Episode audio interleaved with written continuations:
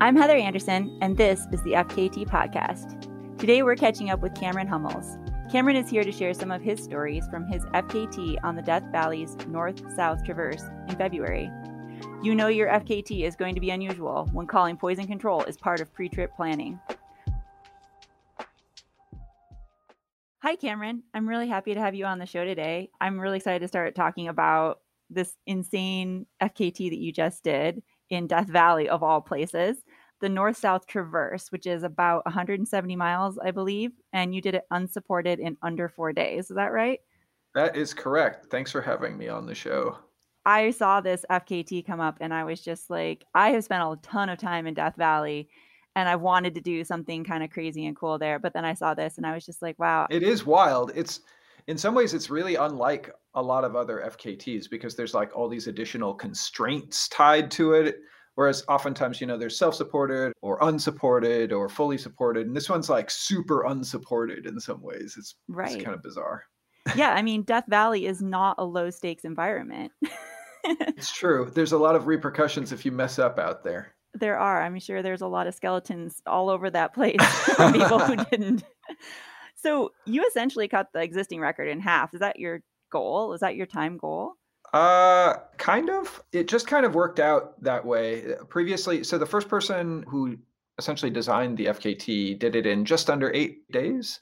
And then a subsequent attempt did it in seven days. But because of the rules of this, like kind of fully unsupported effort, you couldn't have caches, you couldn't have any support either from other people or like from yourself in advance, like leaving food or water along the way. And there's not a lot of water out there. And so the previous people who had who had done this traverse had carried all of the water on their back, mm-hmm. which I didn't want to do that. That's a lot of water. And and it's a mm-hmm. snowball effect too because let's say you can plan to do this in 6 days. So you carry enough water for 6 days, but maybe you want to carry a little bit extra just in case it takes you a little bit more time than you anticipated. Of course, now you're carrying more water, so it's going to make you slower, so it's going to take longer, so you need to carry more water and it can very quickly go nonlinear like that.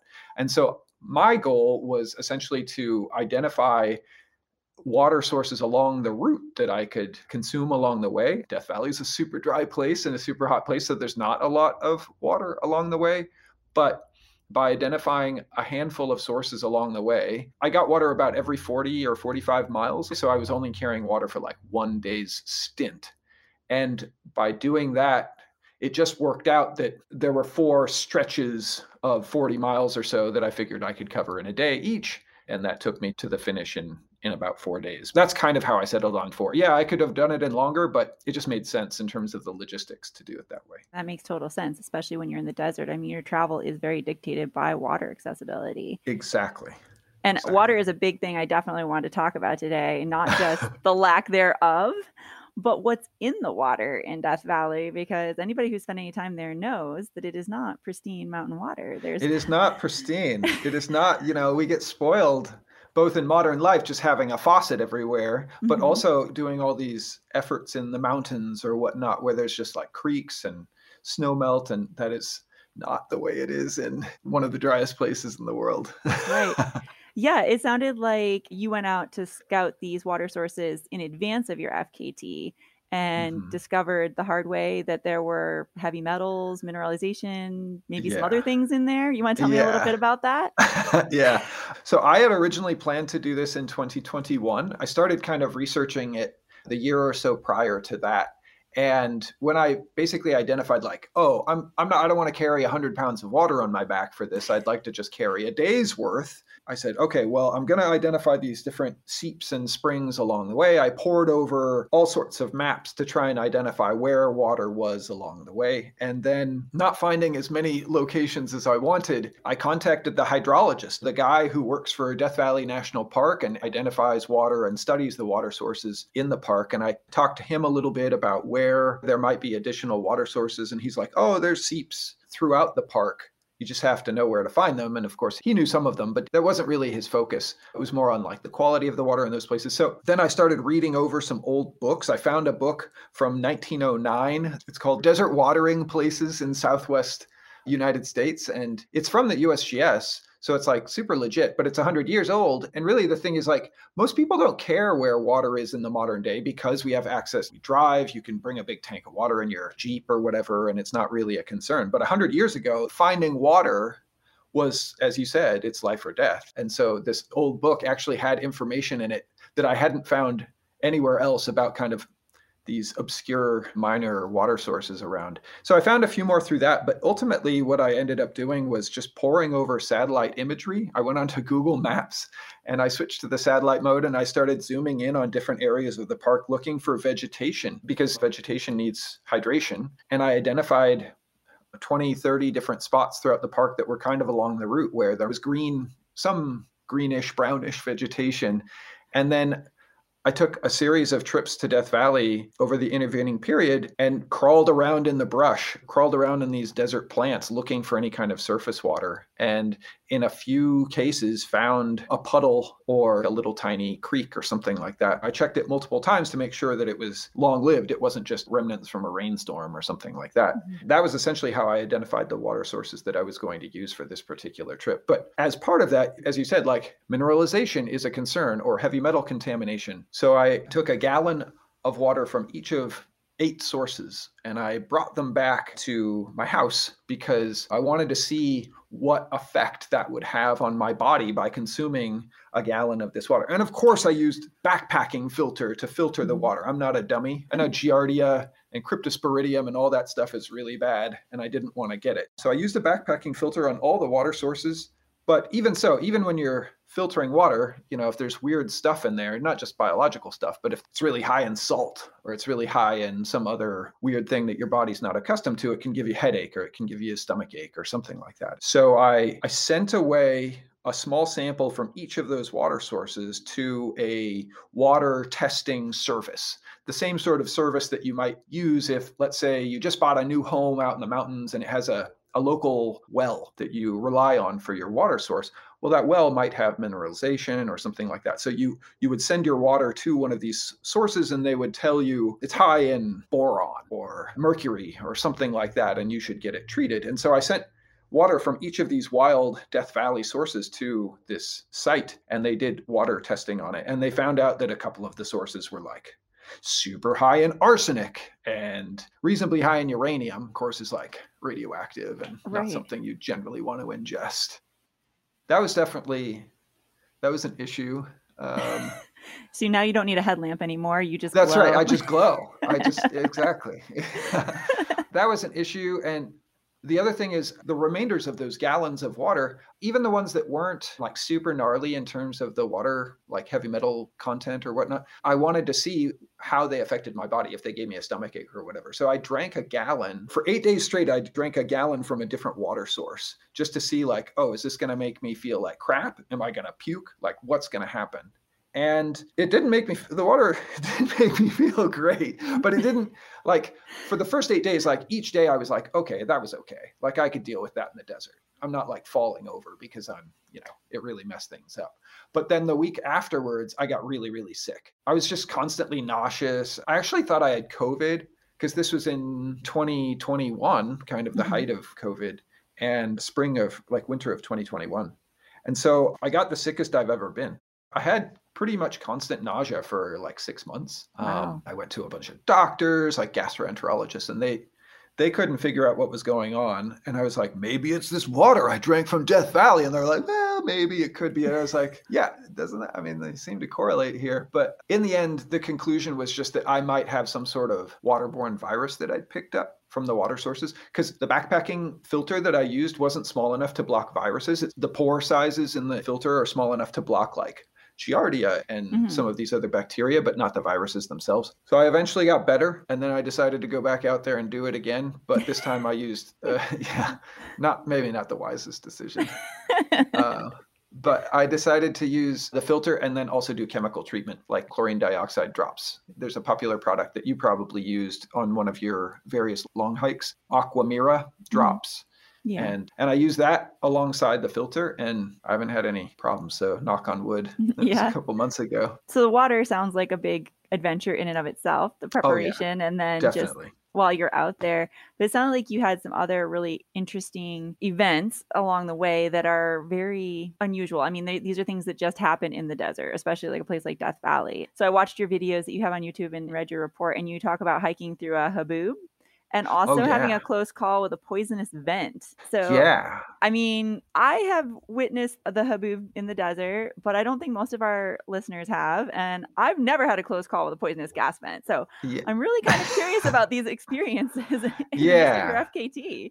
Yeah, so before this, I didn't know. Maybe your listeners are more intelligent than me, but I didn't know what a haboob was. But it's a word that's borrowed from the Arabic language, and it basically means a big, like, wind caused wall of sand. Kind of the sort of thing you'd expect if you were watching The Mummy or something Mhm. like that, where this big wind driven wall of sand gets picked up in particularly deserty environments. And it makes sense, right? Because if you have super high winds in a desert, there's no vegetation to block that wind. So it really just sweeps through there. And once it encounters any kind of loose particulate, especially fine grained stuff like sand dunes that you might find in the Sahara or you might find in mesquite dunes or any of the other dunes in Death Valley, it just picks up those sand grains and lofts them up into the air. And then you have this big, ridiculous wall of sand that might be coming at you. And that's what happened. There was like a kind of a major wind event that just happened to occur when I was when I was conducting this FKT attempt.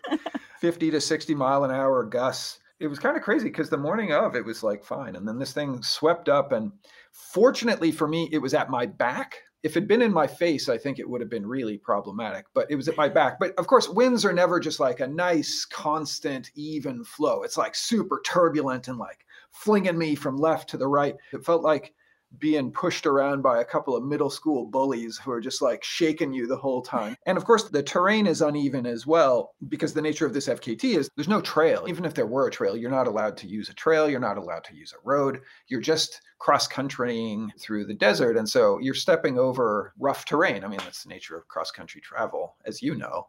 Yeah, it just made everything harder to have this windstorm that lasted. The brunt of it lasted like about 12 hours but it was pretty consistent for a few days. That definitely added some additional strain. It wasn't ideal conditions. We'll just say that. It wasn't Yeah. ideal conditions.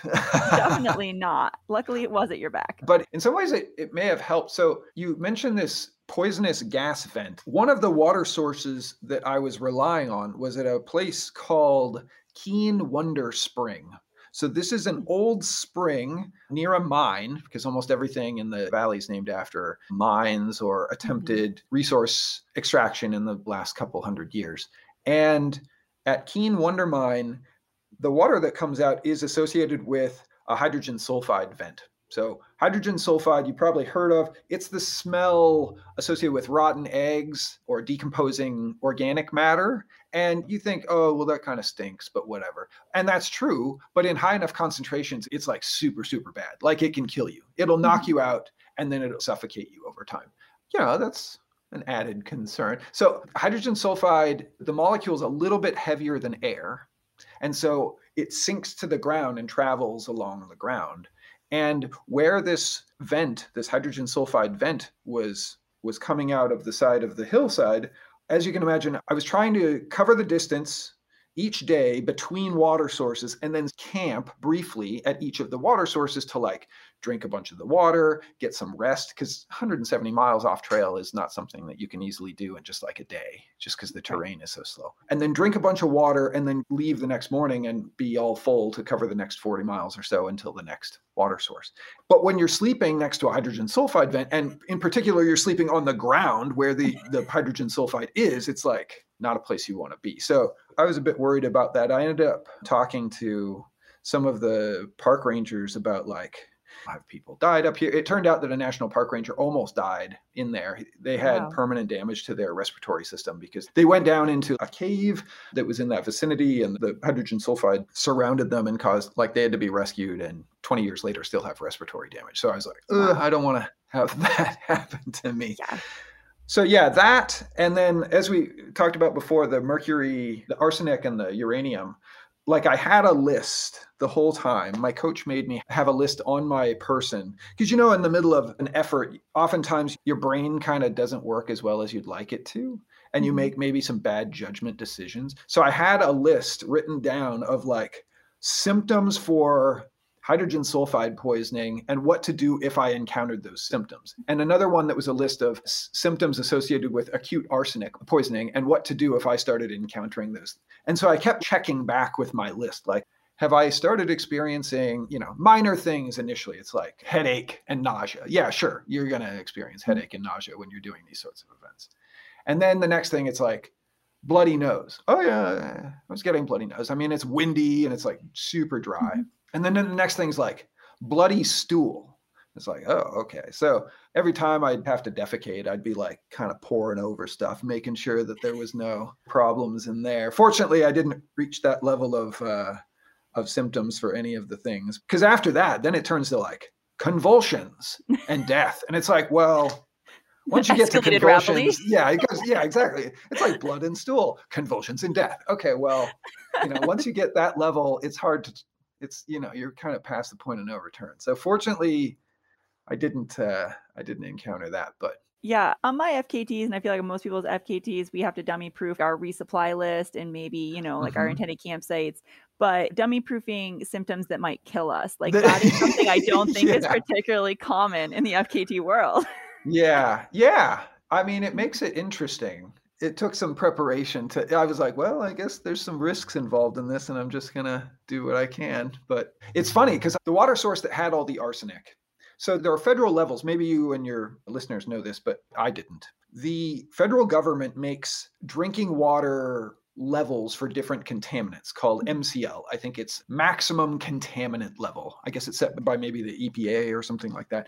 And for arsenic, that level is I forget the exact value. It's like 1 part per million or or point 0.1 parts per million, something like that. And anything above that in your water source, you're supposed to not drink because it could cause any number of different health problems.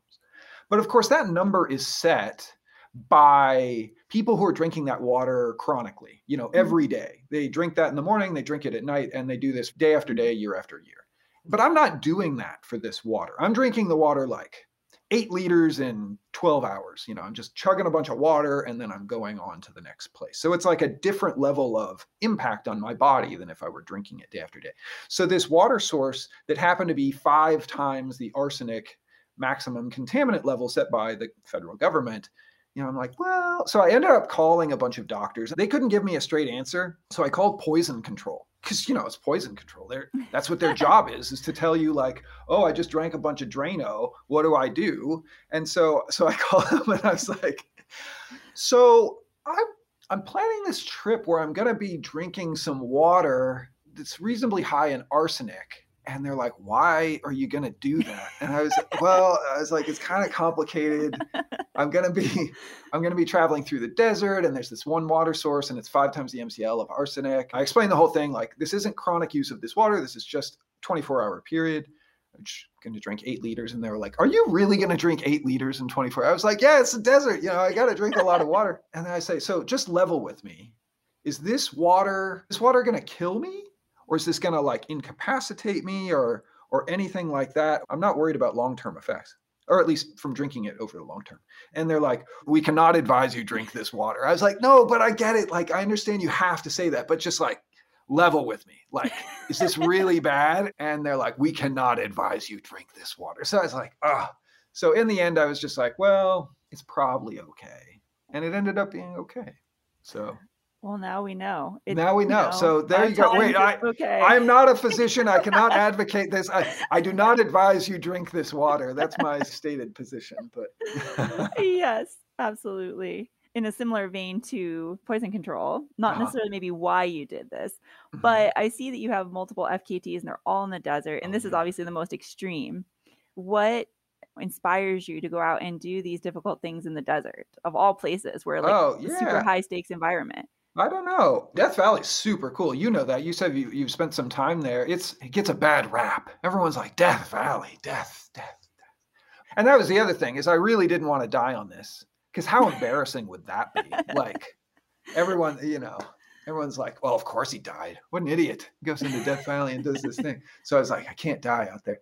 I don't know. I think Death Valley is super cool. Like, it's not just the desert. There's all these mountain ranges. It's the largest park in the contiguous 48 states. Mm-hmm. It's it's enormous. And it's getting bigger. They keep buying up more and more land around it to appropriate for the park. So I don't know. It's funny because I actually spend a lot of time in the mountains, but I haven't actually attempted any mountain FKTs. I was thinking, oh, I might do one at some point. I haven't done a ton of FKTs. I've done three.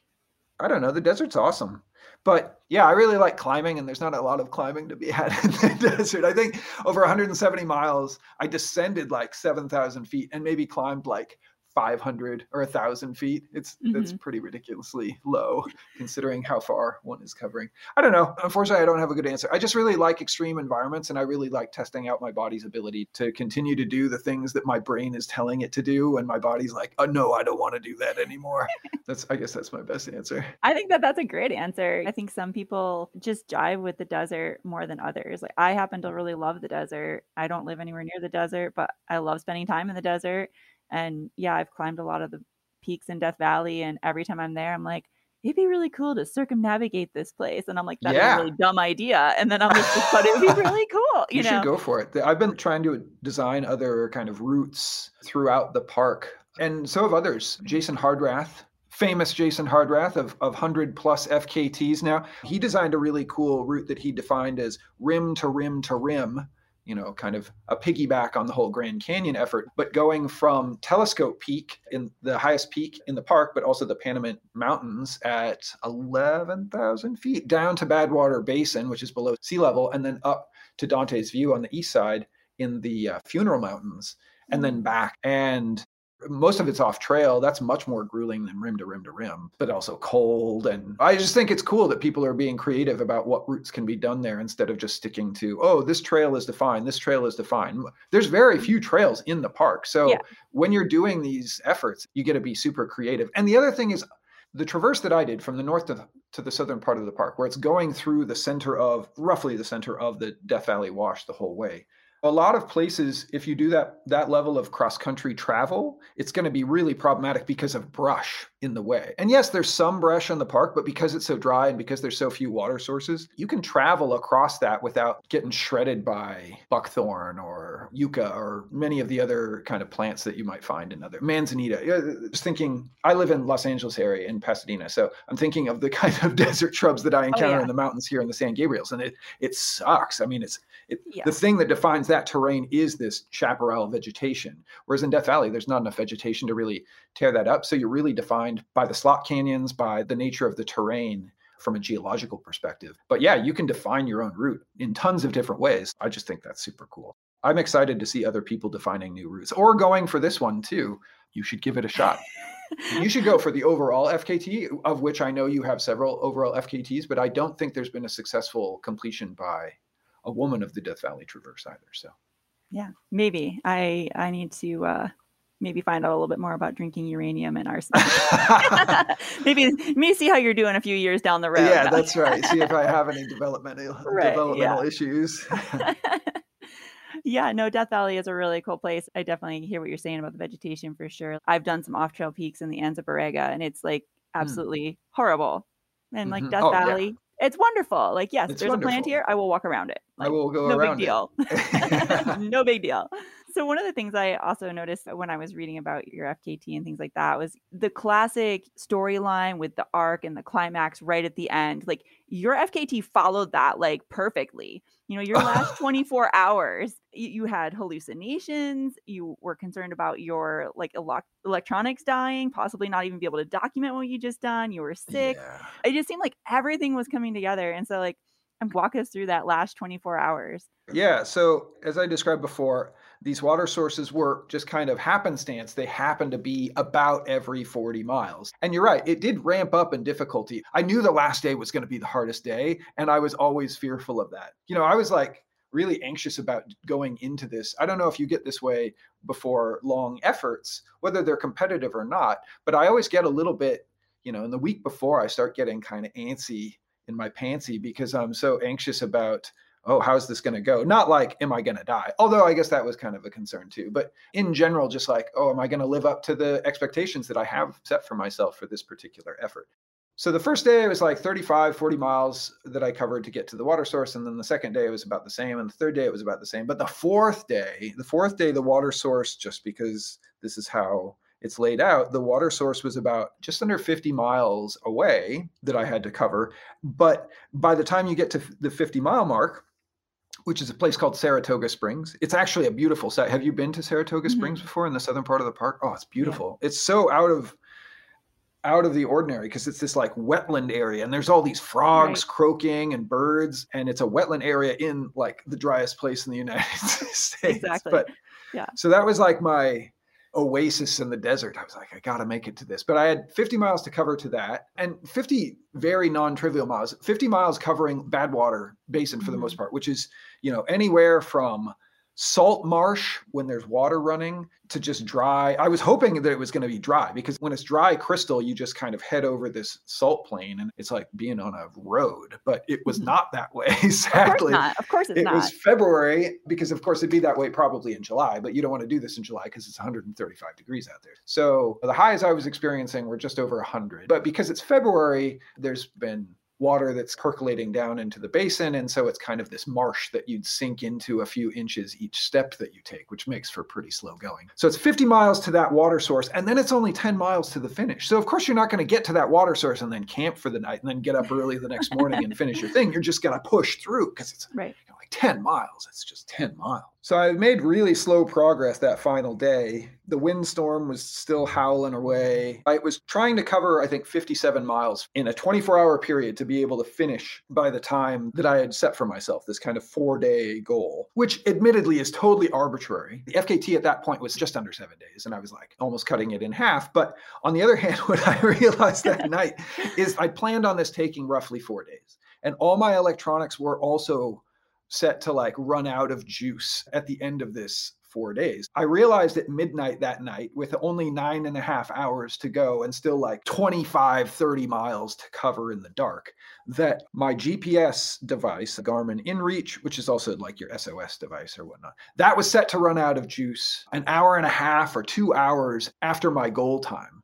So it's not like I could just say, screw it, I'll just be a few hours later, I'll roll in and I won't make my four hour arbitrary goal, but I'll just do it in four and a half days or whatever and still claim the FKT. But if I didn't have the batteries to power my Garmin InReach that had a continuous GPS track for the FKT, then it was like null and void that I'd done this FKT at all because I didn't have proof that I had actually completed one continuous stretch.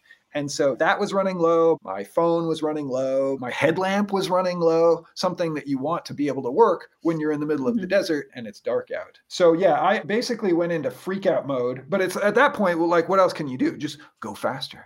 So, so I'm like, I'm like, okay, okay, get into a rhythm, go, go faster. And as you said, I started getting weird hallucinations. And I've had hallucinations from sleep deprivation and fatigue before. So I was like, knew what to expect. But this was much more pronounced than I'd had in the past. I started getting auditory hallucinations. I was hearing things. And I actually got olfactory hallucinations where I started smelling things like phantom smells. Mm. Um, I hmm. started smelling chlorine. And I thought I was I convinced myself that I had actually spilled my chlorine dioxide pure, water purification drops in my pack because it was mm-hmm. such an intense odor of chlorine. And of course I hadn't. It was just my brain basically telling me, "Hey, hey jerk, knock it off. You're, you're, this is too much. Why don't we stop and take a rest?" And I was like, "No, battery's gonna battery's gonna run out. Got to finish. Don't want to be a failure in front of friends and family." Um, because I also had my Garmin InReach, and I'd perhaps mistakenly told friends and family that I was making this attempt. And so they were following along on my breadcrumbs that were being broadcast from my Garmin mm-hmm. InReach to a satellite map. And so friends and family are watching me, and I don't want to, you know, you don't want to bail in front of your friends and family. and what's more, to make it even worse, I had told a friend about this. She works for the LA Times. And she had been like, oh, that's a great idea for a story. I'll tell my editor. And she told her editor, and her editor is like, yeah, make a story. And so Lila was like, "Hey, can I write this story about you?" And I was like, yeah, uh, uh "I guess if you sure, why not?" And I was like, "That sounds that, that could be cool." But I, I'd agreed. I'd agreed to meet her at the finish line when I'm at my absolute worst, right? Like I just I agreed to meet her at the finish line and have an interview with her and then have her like take pictures of me And so I've been hallucinating all night. So of course, like I'm doing this and I'm like, I have to finish. If I don't finish, like, first of all, I just want to finish, but I have to finish. If I don't finish, not only are friends and family going to know that I'm like this failure, but there's going to be an LA Times news article about how I didn't do the th- like, oh, look at this loser. He did he couldn't even walk across Death Valley and it'll be in like print. So it was more motivation to like continue through this challenging time. But yeah, in the end, I got to that water source at sunrise and I only had about an hour and a half to reach my again arbitrary four day deadline, but also non arbitrary because all my batteries were going to run out, and then I wasn't mm-hmm. going to have proof that I'd completed it. And I needed to cover like nine or ten miles to get to the finish, and of course, like nine miles in an hour and a half, like that's a ten minutes per mile pace, which is not a particularly fast running pace. But at the end of all this, it's kind of hard. So it's fast so enough. it's fast enough, right? So as soon as the sun rose, my brain turned on. It was like getting a third wind, a fourth wind, whatever, some some number of wins.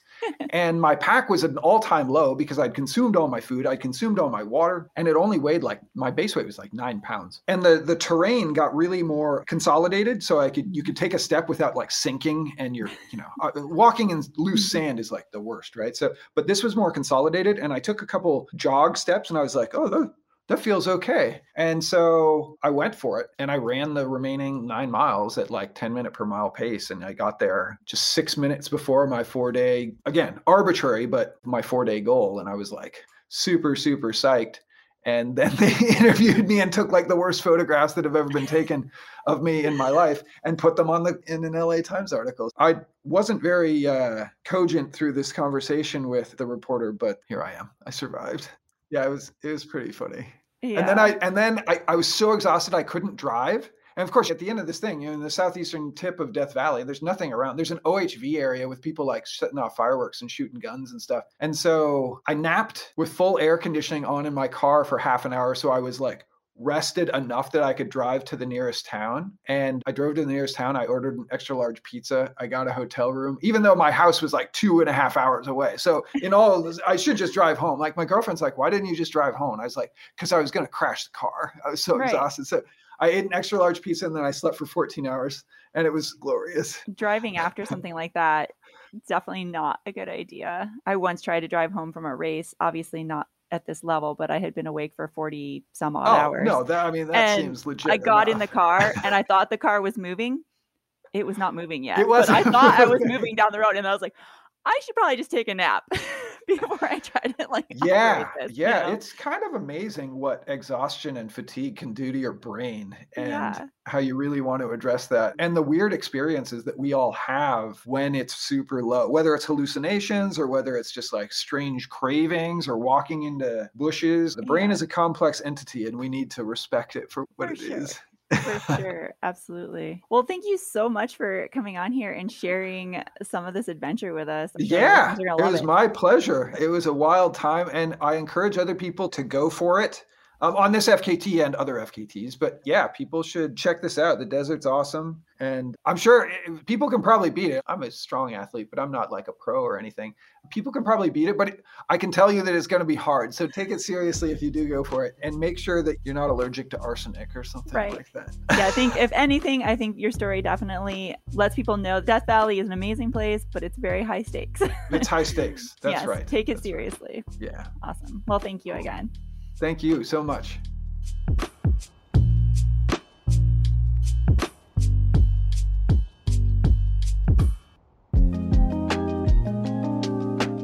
Thanks, Cameron, for coming on the show. You can check out all of his FKTs on the website, fastestknowntime.com. You can also follow him on Instagram at chummels. Thanks for tuning in. Until next time, this is Heather on the FKT Podcast.